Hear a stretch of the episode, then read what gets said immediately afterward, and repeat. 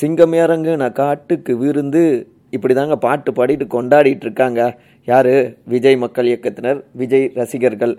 நடிகர் திரு விஜயோடைய லியோ திரைப்படம் அக்டோபர் பத்தொன்பதாம் தேதி சொன்னபடியே வந்துடுச்சு. ஆனால் என்ன, அவங்க ரசிகர்கள் எதிர்பார்த்த அந்த நாலு மணி ஏழு மணி சிறப்பு காட்சி வந்துட்டு கிடைக்கல. இருந்தாலும் நாங்கள் வந்துட்டு கொண்டாடியே தீர்ப்போம் அப்படின்னு கொண்டாடினாங்க. படமும் வேற லெவல் தலைவா, பா தெரிக்க விட்டுட்டாரு. ரெண்டே முக்கால் மணி நேரமும் எங்களுடைய தளபதி எங்களுடைய தளபதி தளபதி தாங்க அப்படின்னு படம் பார்த்துட்டு வந்தால் அவருடைய ரசிகர்கள் எல்லோருமே கொண்டாடி கொண்டிருக்காங்க.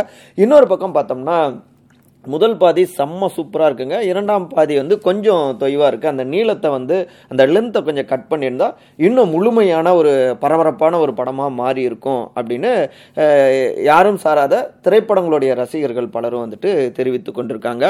இப்படியாக ரிவ்யூஸ் வந்து கொண்டிருக்கு. அதே நேரத்தில் முதல் நாள் ஆகா ஓகோ செம்மையாக வந்துட்டு ரெக்கார்டெல்லாம் பிரேக் பண்ணிருச்சு. நூறு கோடிகளை கடந்து வந்து வியாபாரம் ஆகிட்டுருக்கு. இன்னும் பல ரெக்கார்டுகளை முறியடிக்கும் அப்படின்லாம் இப்போவே தகவல்கள் வர ஆரம்பிச்சிருச்சு. இந்த லியோ திரைப்படம் நானும் பார்த்தேன். ஃபைட்டெல்லாம் வந்துட்டு வேறு லெவலில் இருந்தது. ஆனால் அந்த ஃபைட்டை ஒட்டியே தான் சில பல விஷயங்கள் இருக்குங்க.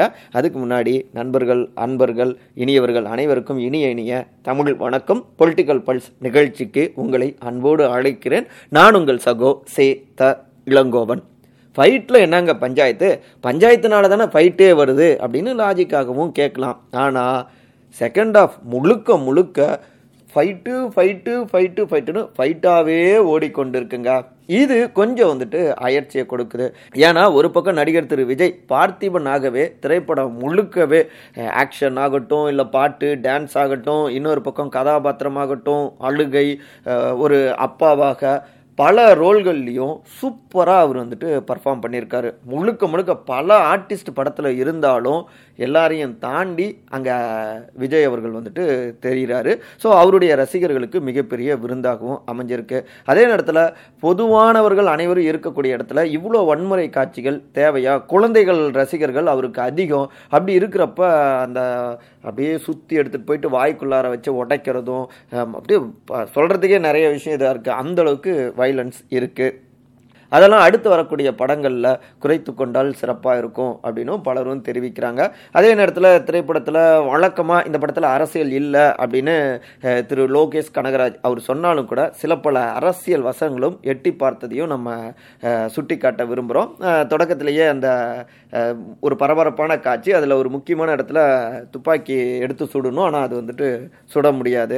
அப்போ விஜய் சொல்லுவார், இல்லை இல்லை பார்த்திபன் சொல்லுவார், சுட வேண்டிய நேரத்தில் வந்துட்டு துப்பாக்கி சுடுறது இல்லை, நம்ம நாட்டில் இப்படி ஒரு பிரச்சனை இருக்குது அப்படின்னு சுட்டி காட்டுவார்.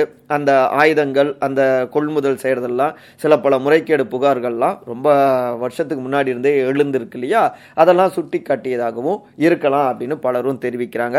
இன்னொரு பக்கம் பார்த்தோம்னா பொதுவாகவே ஒரு திரைப்படத்தை பொறுத்த வரைக்கும் ஹீரோ வில்லன் எல்லோரையுமே ஒரே அடையாளத்துக்குள்ளார காட்டுவதுங்கிறது சரியாக இருக்கும்.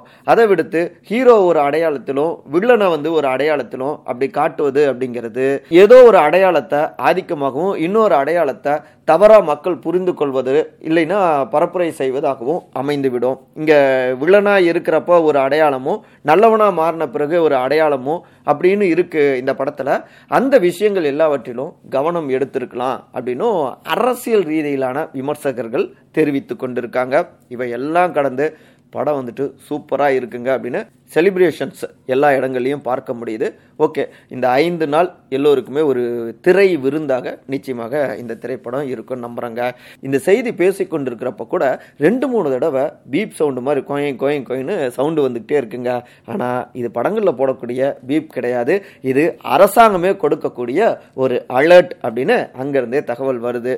உங்களுக்கே நிறைய அந்த எஸ்எம்எஸ் வந்திருக்கும். என்னென்னா, தேசிய பேரிடர் மேலாண்மை ஆணையமும் தமிழ்நாடு மாநில பேரிடர் மேலாண்மை ஆணையமும் அப்புறம் தகவல் தொழில்நுட்பத்துறை எல்லோரும் இணைந்து பேரிடர் காலம், அதாவது சுனாமி மாதிரி, ஒரு நிலநடுக்கம் மாதிரி, பெரிய வெள்ளம், மழை, இப்படியான காலகட்டத்தில் இதுக்கு முன்னாடிலாம் பார்த்தோம்னா மக்கள் ஒரு பீச்சில் இருந்துட்டு இருப்பாங்க, இல்லை ஒரு இடத்துக்கு போயிட்டு இருந்திருப்பாங்க. திடீர்னு அந்த ஒரு பேரிடர் வந்ததுன்னா அவங்களால அந்த ஆபத்துலேருந்து தப்பிக்கிறதுக்கு ரொம்ப சிரமமாக இருக்கும். நிறைய பேர் பாதிக்கப்பட வாய்ப்பு இருக்கும். ஸோ அந்த மாதிரியான காலகட்டத்தில் ஒரே நேரத்தில் ஒட்டுமொத்தமான நாட்டு மக்களுக்கும் ஒரு அலர்ட், ஒரு வார்னிங் கொடுக்கணும், அதற்கான ஒரு மெசேஜை வந்துட்டு அனுப்பி வைக்கணும். அப்படி அனுப்பிச்சா உடனடியாக அந்த இடத்துக்கு போக மாட்டாங்க, உடனே அங்கிருந்து கிளம்பிடுவாங்க. ஸோ மக்களுக்கு ஒரு விழிப்புணர்வு எச்சரிக்கை கொடுக்கணும் அப்படின்னு அரசாங்கம் நினைச்சாங்க.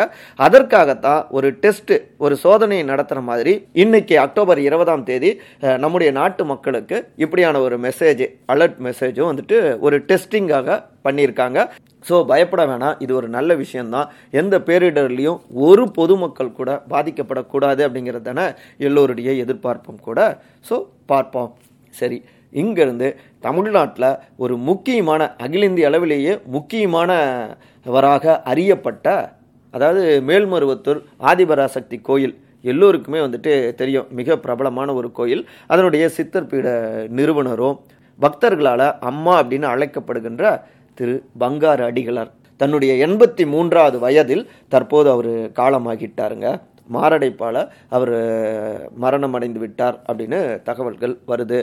நம்முடைய பிரதமர் திரு நரேந்திர மோடியிலிருந்து பாமகவுடைய நிறுவன தலைவரான திரு ராமதாஸ்லேருந்து பல்வேறு அரசியல் கட்சி தலைவர்களும் தங்களுடைய ஆழ்ந்த வருத்தங்களை தெரிவிக்கிறாங்க. முதலமைச்சர் திரு எம் கே ஸ்டாலின் அவர் இறுதி நிகழ்வுக்கு போயிட்டு மரியாதை செலுத்தியிருக்காரு. அவரை போலவே பல்வேறு அரசியல் கட்சி தலைவர்களும் மரியாதை செலுத்திட்டு இருக்காங்க. அரசு மரியாதையுடன் அவருடைய இறுதி நிகழ்வு நடக்கும் அப்படின்னும் அரசாங்கம், தமிழ்நாடு அரசாங்கம் அறிவிச்சிருக்காங்க.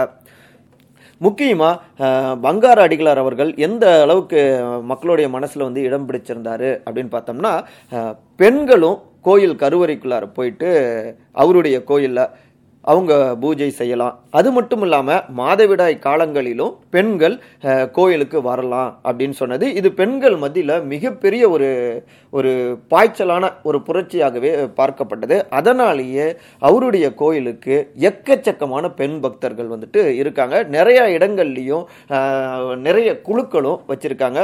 பெண்களுடைய அமோகமான ஆதரவை பெற்ற ஒரு அம்மா அப்படின்னு சொன்னாலும் மிகை கிடையாது. ஏன்னா கடவுளுக்கு சேவை செய்யக்கூடிய வாய்ப்பு அவர்களுக்கும் கொடுக்கப்பட்டிருக்கு இல்லையா? அதனால தான் அவர்களுடைய அமோகமான ஆதரவையும் அவங்க தெரிவிச்சிருக்காங்க. சரி, யார் இந்த பங்காரு அடிகளார் அப்படின்னு பார்த்தோம்னா, செங்கல்பட்டு மாவட்டம் மேல்மருவத்தூர் பகுதியில் தான் வந்துட்டு அவருடைய சித்தர் பீடம் இருக்குங்க. ஆயிரத்தி தொள்ளாயிரத்தி எண்பதுகள் காலகட்டத்தில் தான் அவர் ரொம்ப பிரபலம் அடைகிறாரு. குறிப்பாக அவர் ஒரு பள்ளி ஆசிரியராகத்தான் அவர் பணிபுரிகிறாரு, அப்படி தான் வாழ்க்கையை தொடங்குறாரு. அதன் பிற்பாடு தான் அருள்வாக்கு சொல்கிறது இப்படிலாம் தொடங்கி ஒரு கட்டத்தில் ஆதிபராசக்தி வழிபாட்டு மன்றம் அது நடத்துகிற அளவுக்கு அவர் வந்து பிரபலம் அடைகிறாருங்க. பெண்களுக்கான வாய்ப்பு, உரிமை இதெல்லாம் கொடுத்ததன் மூலமாக அம்மா அப்படின்னு அழைக்கப்பட தொடங்குறாரு. ஏழாயிரத்துக்கும் மேற்பட்ட பங்காரு அடிகளாருடைய வழிபாட்டு மன்றங்கள் நம்முடைய இந்தியாவில் அப்புறம் பத்து நாடுகளில் செயல்பட்டுட்டு வருது அப்படின்னு அவங்களுடைய அறக்கட்டளை வந்துட்டு தெரிவிக்குதுங்க. இது மட்டும் இல்லாமல் பல்வேறு கல்வி நிலையங்களும் அவர் வச்சிருக்காரு. ரெண்டாயிரத்தி பத்தொம்போது அந்த ஆண்டு காலகட்டத்தில் அவருக்கு பத்மஸ்ரீ விருதும் வழங்கப்பட்டதுங்க. நம்முடைய பிரதமர் திரு நரேந்திர மோடி அவரும் அவரை வந்து சந்திச்சிருக்காரு. அது மட்டும் இல்லாமல் பல்வேறு முக்கிய அரசியல் கட்சி தலைவர்களும் சந்திச்சிருக்காங்க. அகில இந்திய அளவில் ஒரு கவனத்தை பெற்ற ஒருவராக இருந்த பங்காரு அடிகளார் அவர்கள் தான் தற்போது அவருடைய பக்தர்களை ஆழ்ந்த துயரத்துக்கும் ஆழ்த்தியிருக்காருங்க. அவருடைய மறைவுக்கு பல்வேறு அரசியல் கட்சி தலைவர்கள் போலவே நாமளும் நம்முடைய இரங்கல்களை தெரிவித்துக் கொள்கிறோம். நாளை சந்திப்போம்.